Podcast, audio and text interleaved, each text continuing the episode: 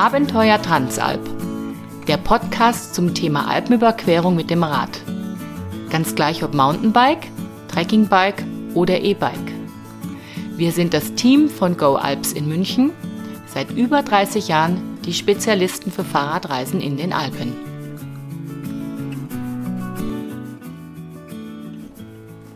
Hallo und herzlich willkommen bei unserem Podcast Abenteuer Transalp. Heute sitzt quasi die geballte Alpskompetenz vor den Mikrofonen. Die beiden Geschäftsführerinnen Anke und Kerstin, Sascha, unser Teammanager und ich bin Tom, Fahrradjournalist und Tourenplaner von Go Alps. Heute wollen wir euch die zehn wichtigsten Punkte, die ihr bei eurer ersten Alpenüberquerung beachten müsst, genauer erläutern. Also fangen wir an. Kerstin, du hast sicher schon über 50 Alpenüberquerungen hinter dich gebracht. Wird das nicht langsam Routine und langweilig? Hallo Tom. Also, eine Alpenüberquerung wird nie langweilig.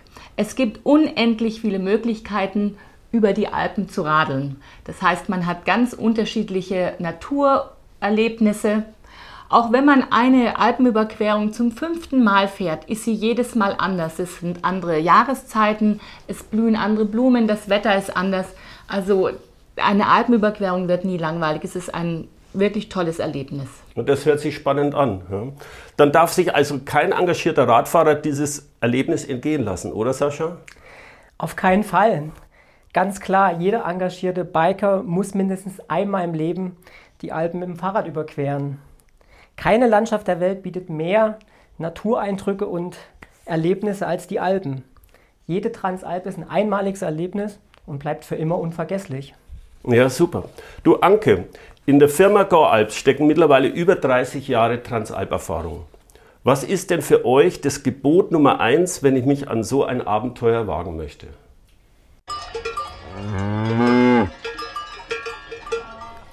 Das Gebot Nummer eins ist, die richtige Wahl der Strecke und der einzelnen Tagesetappen. Hier kann man schon sehr viel falsch machen. Anke, was ist denn das Wichtigste? Das Wichtigste ist, sich richtig einzuschätzen. Man sollte sich genau überlegen, was man schafft. Wenn es die erste Transalp ist, lieber ein wenig tief stapeln und eine leichtere Route wählen. Man sollte sich auch genau überlegen, wie das eigene Fahrkönnen ist und nicht einfach ohne viel nachzudenken eine Route aus dem Internet nehmen und denken, ja, das wird schon passen. Genau, viele denken nämlich, eine Transalp muss immer mindestens 15.000 Höhenmeter und 500 Kilometer haben. Das ist falsch, weil selbst unsere schwierigste Level 4 Tour fährt maximal 9.500 Höhenmeter. Und bisher hat keiner irgendwas vermisst. Deshalb ganz wichtig, die Höhenmeter sind nicht entscheidend und nicht gleich Höhenmeter. Es macht einen Unterschied, ob ich die auf einem Asphaltsträßchen fahre, auf einer Forststraße oder auf einem kurzen Trailabschnitt. Deshalb Tipp von uns, unbedingt auf den fahrtechnischen Anspruch achten und denkt daran, anspruchsvolle Trails kosten auch viel Zeit. Ja, das kann ich bestätigen. Wir haben hier schon manche Dramen beobachtet. Denn oft planen gerade Radfahrer, die wenig alpine Erfahrung haben, viel zu harte Etappen. Viele denken, 80 Kilometer, 2000 Höhenmeter, das müsste mit ein bisschen Ehrgeiz doch zu schaffen sein. Aber die Alpen sind kein Flussradweg. Ein abgerutschter Pfad oder ein plötzlicher Wetterumschwung können die Zeitpläne schnell durcheinander bringen. Deshalb sind Reserven auf jeder Etappe wichtig. Nicht nur einmal habe ich in den Alpen gestresste und verzweifelte Biker getroffen.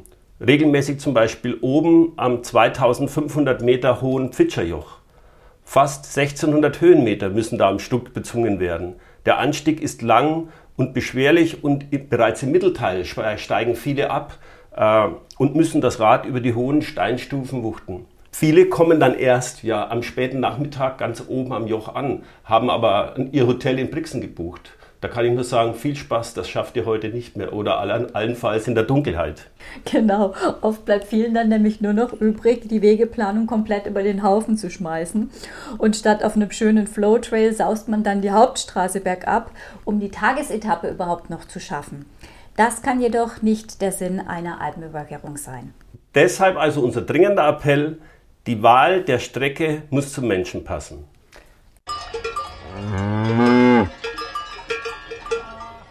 Damit sind wir schon beim Gebot Nummer zwei. Die richtige Vorbereitung. Im Alpskatalog steht, Sie müssen kein Leistungssportler sein, um mit Spaß die Alpen zu überqueren. Aber ganz ohne Training sollte man auf keine Transalp gehen. Anke, du führst doch eher die leichteren Transalp-Touren mit maximal 1000 Höhenmetern am Tag. Wie muss ich mich auf so eine Tour vorbereiten? Man muss etwas tun, schafft das aber trotz Familie und Fulltime-Job recht gut. Am besten fängt man ein paar Monate vor der Tour mit dem Training an. Am Anfang reicht es schon, zwei bis dreimal die Woche eine Stunde zu joggen oder zwei Stunden Rad zu fahren. Später sollte man dann zumindest an den Wochenenden längere Etappen fahren und am besten immer zwei bis drei Tage hintereinander. Falls man im Flachland wohnt und keine Berge zur Verfügung hat und vor der Haustür hat, genügt es schon den Hügel in der Umgebung einfach drei bis viermal hintereinander hochzufahren. Denn jede Transalp hat lange Bergetappen zu bewältigen, auch die leichteren.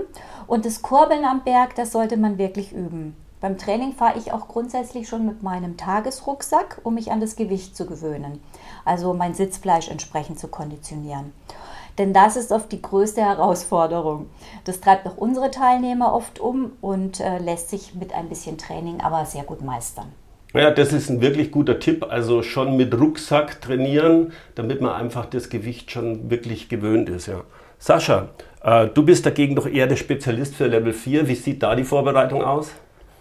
Ja, ganz ähnlich, aber wir bauen da noch ein bisschen was dazu. Also man muss sagen, für eine Level 4 Tour ist eine gewisse alpine Erfahrung auch fast schon Voraussetzung. Wir bewegen uns oft in hochalpinen Gelände. Wir stellen gewisse Ansprüche an eine Fahrtechnik, also das sichere Trailfahren oder Trails erwünscht, äh, sollte das Motto sein. Man muss vielleicht auch bereit sein, sein Bike mal 200 Höhenmeter zu schieben. Äh, es ist natürlich nicht jeden Tag so, aber es gibt in den Alpen auch sehr steile Anstiege. Ähm, was ich aber noch mitgeben kann, am Berg fährt auch in der Level 4 Tour jeder sein eigenes Tempo. Wir verzichten auch nicht auf eine Cappuccino-Pause, aber ganz klar, äh, Level 4 ist ähm, 9000 Höhenmeter in der Woche und deshalb einige Trainingseinheiten müssen geleistet werden. Also so eine Tour richtet sich auch wirklich an den ganz engagierten Biker, denn ja, und der muss sich natürlich entsprechend vorbereiten, denn die Alpen müssen ja erstmal niedergetreten werden. Ja. So, das Training ist damit abgeschlossen. Jetzt geht es an die Hardware.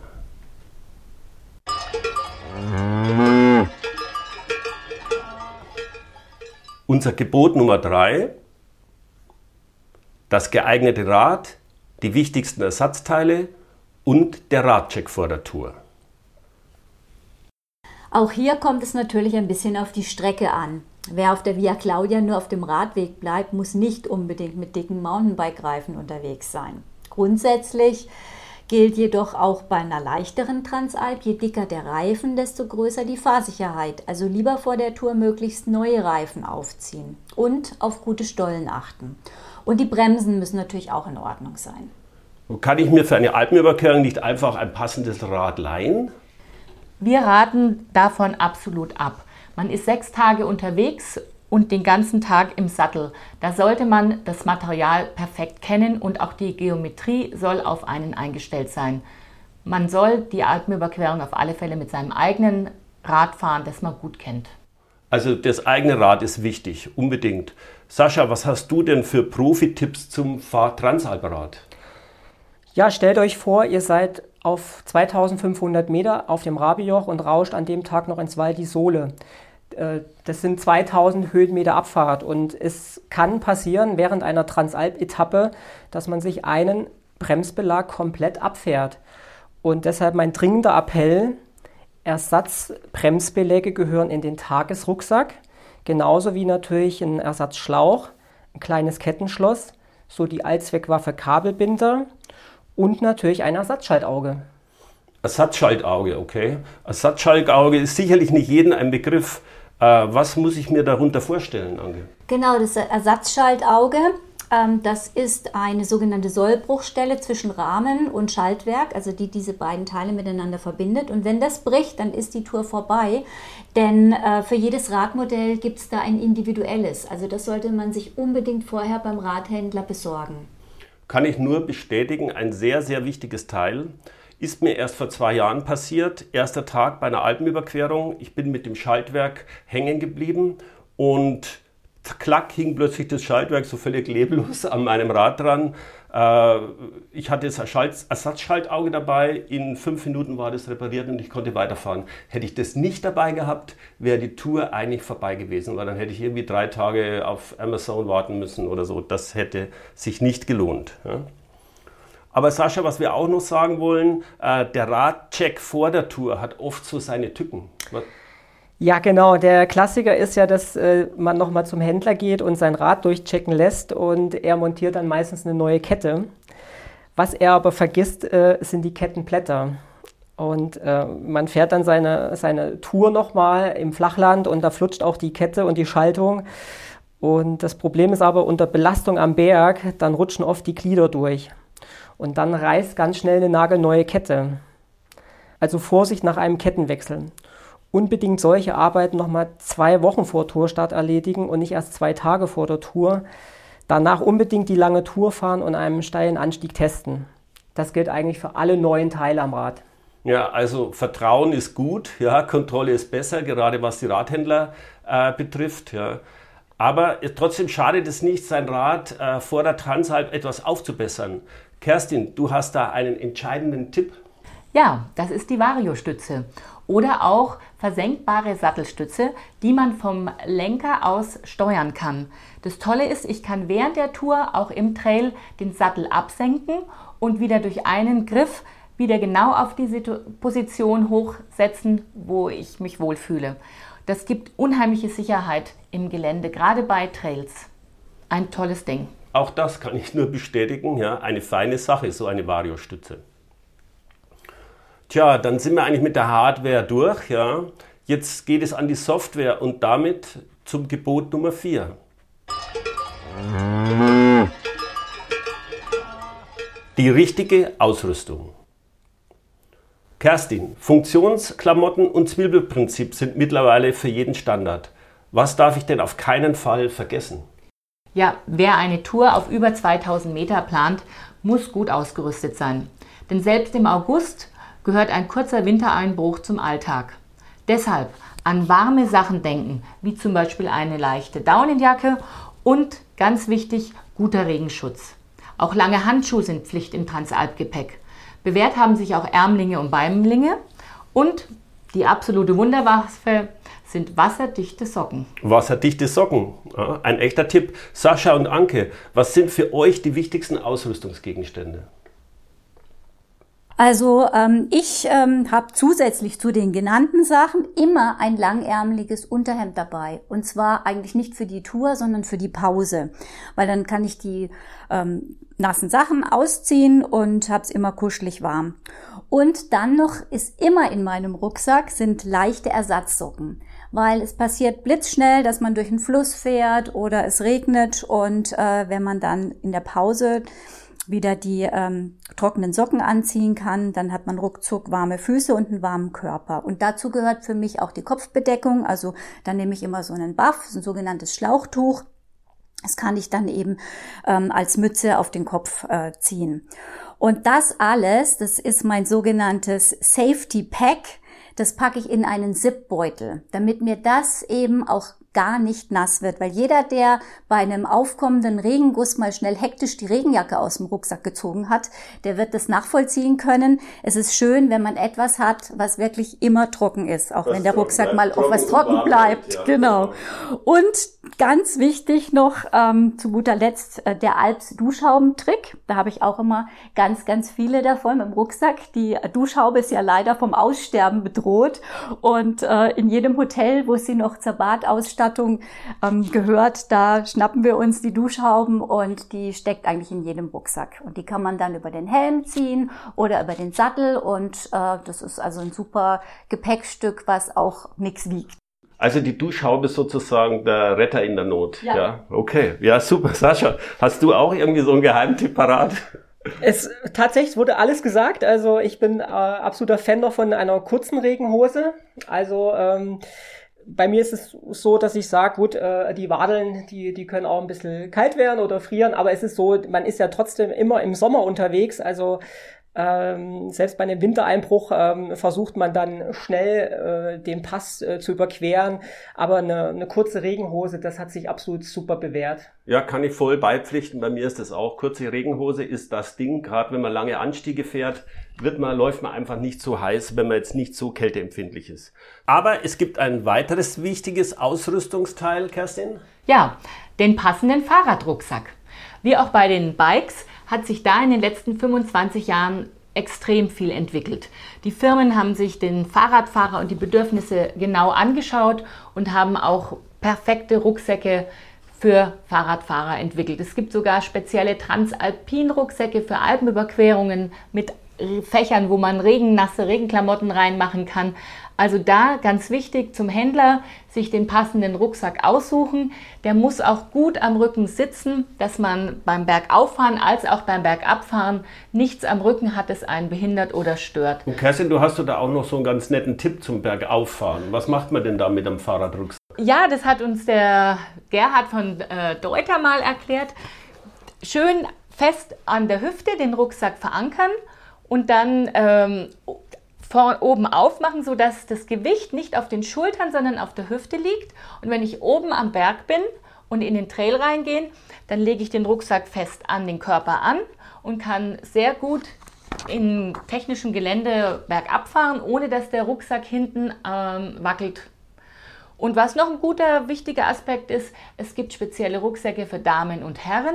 Also da, wenn ihr beim Händler seid, probiert die auf. Das, man muss sich ganz sicher und wohl da drin fühlen. Also der Rucksack ein extrem wichtiges Ausrüstungsteil, auch für die Sicherheit, die Fahrsicherheit unterwegs. Also, der Rucksack sitzt und ist gepackt, dann können wir morgen zur ersten Tagesetappe starten und kommen damit zu unserem Gebot Nummer 5. Langsam angehen. Eine Transalp ist ja eine Etappentour und meist dauert diese eine Woche. Das heißt sechs Tage im Sattel und jeden Tag volle Leistung bringen. Da machen viele natürlich gleich am ersten Tag einen folgenschweren Fehler. Sascha, berichte doch mal. Der Klassiker, zu schnell angehen. Gerade bei Herrengruppen ist das fast schon Standard. Beim Start in Garmisch wird erst einmal Druck gemacht. Die Rangfolge muss schließlich geklärt sein. Was viele nicht beachten, die ersten beiden Tage entscheiden über Spaß oder Leiden einer Transalp. Also ganz wichtig, ruhig angehen und über fünf, sechs Tage die Kräfte dosiert und gleichmäßig einteilen. Wenn man das am Anfang äh, überpaced, dann wird man sich nicht wieder erholen und leidet bis zum letzten Tag. Genau, also das ist wirklich, wirklich wichtig, an den ersten beiden Tagen ganz, ganz entspannt im Sattel sitzen und sich ja nicht hetzen lassen von seinen Mitfahrern. Ja, ja da habe ich eine ganz interessante Erfahrung gemacht. Und zwar hatte ich vor drei, vier Jahren eine spezielle Gruppe, die wollten unbedingt eine Level 3 Tour fahren, und zwar die Transalp Dolomiti. Da habe ich die als Relax-Termin angeboten. Und die Idee war zu sagen, wir starten lieber eine halbe Stunde früher, wir nehmen uns Zeit. Und so sind wir gestartet und am fünften Tag ist mit einer der härtesten Etappen mit 1600 Höhenmeter. Und ich habe eine tolle Erfahrung gemacht. Ich war noch nie so früh bei der Mittagspause wie mit der Gruppe.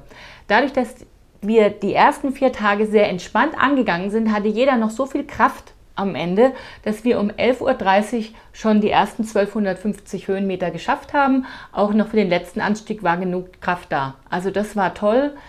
Da war jeder zufrieden und ist ähm, sicher auch noch unten angekommen. Ja, ein super Beispiel, um es wirklich ruhig angehen zu lassen. Dann hat man einfach am Schluss noch mal viel Kraft. Ja. Gut, damit sind wir beim nächsten und gleichzeitig für mich schönsten Gebot. Dem Gebot Nummer 6.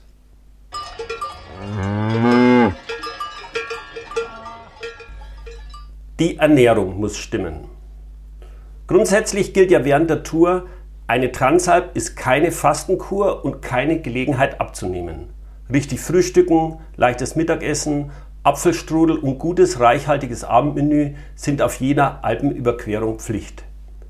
Viele packen jedoch auch noch jede Menge Energieriegel zusätzlich ein. Kerstin, was sollte man dabei beachten? Ja, Vorsicht vor zu viel Energieriegel oder auch Energiedrinks, besonders wenn man das nicht gewohnt ist. Das kann dazu führen, dass man während der Tour auch Probleme mit dem Magen bekommt. Mein Tipp ist, wie du schon gesagt hast, ein gutes Frühstück. Wir machen auch immer eine Mittagspause, da sollte man unbedingt auch was essen. Es kann ruhig was Leichtes sein, eine Suppe, eine Pasta oder ein Salat. Der Energieriegel sollte eigentlich nur Notration sein, wenn man zum Beispiel später zur Mittagspause bekommt oder wenn man wirklich einen Hungerast bekommt. Okay. Dem schließe ich mich an. Also wichtig, wirklich nicht aufs Mittagessen zu verzichten. Der Körper braucht Treibstoff. Und äh, für mich ist auch der Aspekt ganz interessant. Das Gute ist ja, man kann direkt nach einem Frühstück, nach einem auch etwas üppigeren Frühstück oder nach dem Mittagessen wieder aufs Rad. Das ist anders als beim Laufen. Und äh, am Anfang startet man vielleicht ein bisschen langsamer, aber der Körper ist recht schnell wieder auf Betriebstemperatur und die Kalorienverwertung setzt ein. Am besten macht man aber auch keine Experimente. Immer das essen, was man gut verträgt. Mhm. Also auch wir im Team haben sehr unterschiedliche Vorlieben. Der eine braucht die Spaghetti, der andere die Specknödelsuppe und der nächste das Hirtenkröstel. Gell, Sascha? Auf jeden Fall, ja, die super Also ich bin für Specknödelsuppe. unbedingt für Specknödelsuppe. Ja, nun haben wir mit der richtigen Ernährung den Körper gut geschmiert. Ja. Jetzt müssen wir unterwegs natürlich auch an unser Fahrrad denken. Und damit kommen wir zum Gebot Nummer 7. Die Radpflege unterwegs nicht vergessen. Sascha, was hast du für Tipps parat dafür? Ja, mein Motto ist natürlich Never change a running system. Also idealerweise gar nicht so viel. Ähm, oft ist weniger mehr. Aber wenn ihr den Tag unterwegs wart, ähm, macht die Kette und den Antrieb. Das ist das Allerwichtigste, weil die Kette muss laufen und der Antrieb auch. Folgendes ist wichtig, äh, dass ihr das am Abend macht. Oft, äh, wenn die Touren starten, rennt man dann schnell noch zum Fahrrad, macht schnell die Kette. Das ist suboptimal, weil das Öl ist dann auf der Kette. Macht es abends und dann kann das über die Nacht einziehen in die Kettenglieder eindringen und am nächsten Morgen kurz abziehen und dann geht es auch direkt weiter. Ich würde da auch sagen, nicht nur die Pflege am Abend, sondern auch wenn ihr Schäden oder Reparaturen am äh, Bike habt, gleich im Bikekeller erledigen und erst dann duschen und am nächsten Morgen ist das Fahrrad wieder fit. Hm, und noch eine kleine Ergänzung von mir, und zwar gibt es so ein kleines Rädchen hinten am Schaltwerk. Und da verfängt sich im Laufe des Tages Kettenschmiere, Dreck.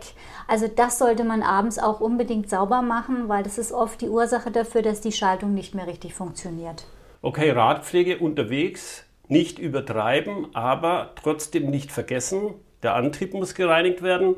Und ich mache das so, ich reiße mir vor jeder Alpenüberquerung äh, sieben kleine Läppchen, ja, lege die in meine äh, Tasche und jeden Tag hole ich ein Läppchen raus, versorge meine Kette.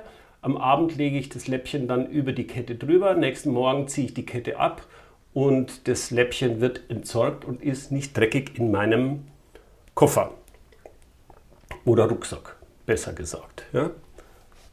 Dann es an den nächsten Punkt. Gebot Nummer 8.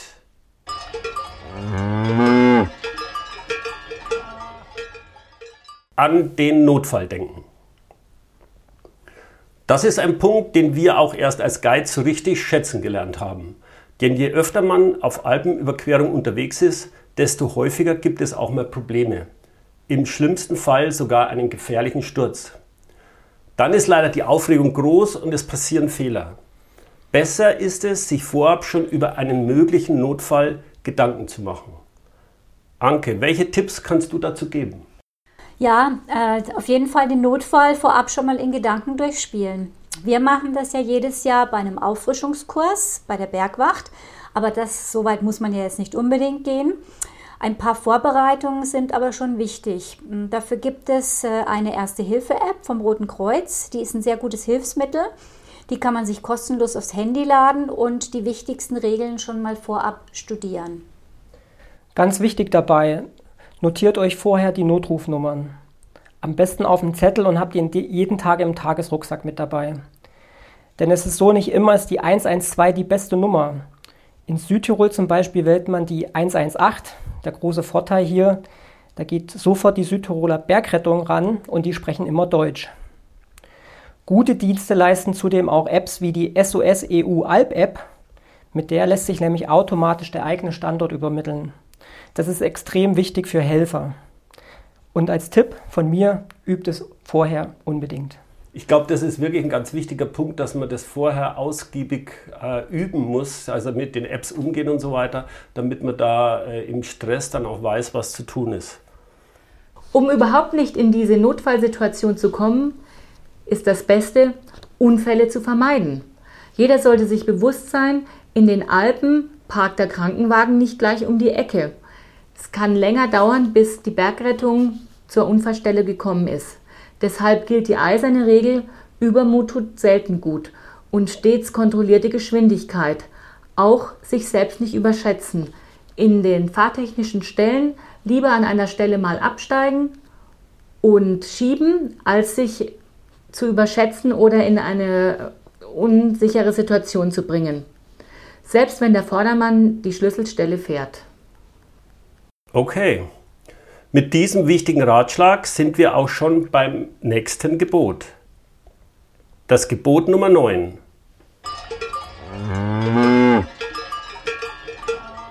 Wir sind freundlich zu Wanderern und nehmen Rücksicht auf Tiere. Der Tourismus in den Alpen boomt und wir Mountainbiker müssen uns die Wege teilen. Dummerweise entstehen dabei immer mehr soziale Konflikte, die immer häufiger sogar zu Wegsperrungen führen. Wie das Gebot schon sagt, wir sind freundlich zu Wanderern. Das sagt eigentlich schon alles. Respekt und Rücksicht sind auf hochalpinen Wegen oberstes Gebot. Mein Tipp, kündige dein Kommen oder Vorbeifahren rechtzeitig an. Das kann durch ein freundliches Grüß Gott geschehen oder ihr montiert euch eine Klingel. Zudem gilt, der Stärkere gibt nach. Also lieber einmal mehr absteigen, freundlich grüßen, kurzes Gespräch und so geht's miteinander. Es geht nur miteinander. Denkt bei jeder Abfahrt daran, nicht jeder Wanderer ist trittsicher in den Bergen. So weichen gerade unerfahrene Menschen oft unüberlegt und hektisch aus. Schneller ist der Fuß umgeknickt oder der Mensch tritt im schlimmsten Fall ins Leere. Das gleiche gilt auch bei Begegnungen mit Tieren. Kühe rennen nicht selten panisch davon und bringen dabei andere in Gefahr. Ja, da kann ich sogar von einem konkreten Beispiel berichten. Äh, wir waren bei Imst mit einer Gruppe unterwegs. Der Bauer kam mit seinem Sohn und einer Reihe Jungtieren äh, uns entgegen. Und der kleine Bub, der hatte ein Kalb am Strick. Ja, und plötzlich hat das Kalb natürlich Angst gekriegt vor uns Bikern, äh, die wir langsam da vorbeigerollt sind und ist durchgegangen. Dummerweise äh, hat der Bub den Strick so festgehalten oder hat sich da irgendwie verfangen, sodass er sich da die Hand gebrochen hat. Äh, das vergesse ich eigentlich bis heute nicht und seitdem bin ich doppelt vorsichtig, wenn ich in den Bergen irgendwo an Tieren vorbeifahre. Jetzt aber Schluss mit den ernsten Ermahnungen. Wir kommen nun zum letzten, aber wichtigsten Tipp. Gebot Nummer 10. Der Weg ist das Ziel. Denn bei allem Respekt vor den anstehenden Tageskilometern und Höhenmetern sollte man den Spaß an der Tour und die Pausen am Wegrand nicht vergessen. Ich denke da beispielsweise an den Anstieg zur Pederü. Ja, die Landschaft dort ist atemberaubend, Zudem fließt ein klarer Bergbach direkt am Trail vorbei. Ja. Hier unbedingt Schuhe und Socken aus und eine kurze Kneiptour machen. Das ist einfach super erfrischend unterwegs. Schönere Flecken sind nirgendwo zu finden. Sascha, du hast doch sicherlich auch schon das ein oder andere entdeckt auf deinen Touren. Oh ja, ganz, ganz sportlich. Die Schnapsflasche unterm Lattemar. Es gibt einen Banker an der Lattemar. Und die Geschichte dazu ist, dass der Auer Siegfried den Lattemar bewacht. Und deshalb ist er jeden Tag zu diesem Banker und hat auf die Latte mal geschaut. Und das haben wir natürlich auch getan mit unserer Gruppe. Und als wir geschaut haben, haben wir unter, der, unter dem Banker ein kleines Bankerbuch, also wie ein Gipfelbuch gefunden. Und dazu gibt es noch eine kleine Schnapsflasche. Und jeder, der dort verweilt, ist natürlich verpflichtet, dort auch einen leckeren Krapper zu nehmen. Es ist nur so, wer die Flasche austrinkt, der muss sie wieder füllen. Also zurück also zur Bank. wenn man da am Latte war unten vorbeikommt, Die Flasche muss man quasi zwingend auch schon eine Flasche Grappa oder auch Obstler im, im Rucksack haben, um da wieder für die nachfolgenden die Wie- Sachen wiederkommen, aufzufüllen. wiederkommen. Ah, ja. Für die Wiederkommen. Ja gut, da kommt man auch gerne wieder. Ja? Kerstin, du hast ja auch so bestimmte Sachen. Ja, gerade in den Dolomiten hat man so viele tolle Ausblicke. Und wenn wir zum Beispiel vom Farnes Richtung St. Cassian fahren, kommen wir an ein Plateau mit einem ganz tollen Blick auf die Marmolata, auf den Sellerstock. Aber man sollte einfach nicht nur in die Ferne schauen, sondern man sollte einfach mal auf seine Füße gucken und da entdeckt man besonders im Frühjahr ganz viel Edelweiß. Deswegen nennen wir den Platz auch das Edelweißplateau. Also nicht nur in die Ferne, sondern auch in die Nähe schauen. Also das Edelbleiß-Plateau unbedingt beachten. Und äh, für mich war das die Tolminer Klamm im Sotschertal. Beim ersten Mal sind wir doch glatt an der vorbeigesaust und hatten das Hinweisschild gar nicht richtig wahrgenommen. Die Klamm, die liegt am Eingang des Triglav Nationalparks und ist echt spektakulär. Man wandert auf kleinen Pfaden durch die Schlucht und irgendwie wirkt alles wie aus einem Märchen entsprungen. Da gibt es auch so Namen, also so steile Felsformationen, die einem Bärenkopf ähneln oder eine Teufelsbrücke unter einem Rausch das türkisblaue Wildwasser. Da hatten wir beim ersten Mal wirklich was verpasst. Also Augen auf, in die Umgebung schauen. Also ein unvergessliches Erlebnis, ja, das man gar nicht erwartet hat, sondern durch Zufall entdeckt hat. Also Zeit für Pausen und der Weg ist das Ziel. Ja, wunderbar. Ja gut, dann sind wir damit einig heute am Schluss unseres Podcasts Abenteuer Transalp, die zehn wichtigsten Punkte zur Alpenüberquerung mit dem Rad. Wem es jetzt noch nicht so ganz klar geworden ist, was er alles machen soll, wir stehen ja gern Rede und Antwort. Wir haben äh, eine Telefonnummer, man kann uns anrufen und ja, wir freuen uns drauf, um eure Fragen beantworten zu können. Oder? Seht ihr auch so? Alles Gute! alles Happy Gute. Trails. Happy Trails. Ja, das war's mit dieser Episode unseres Podcasts Abenteuer Transalp.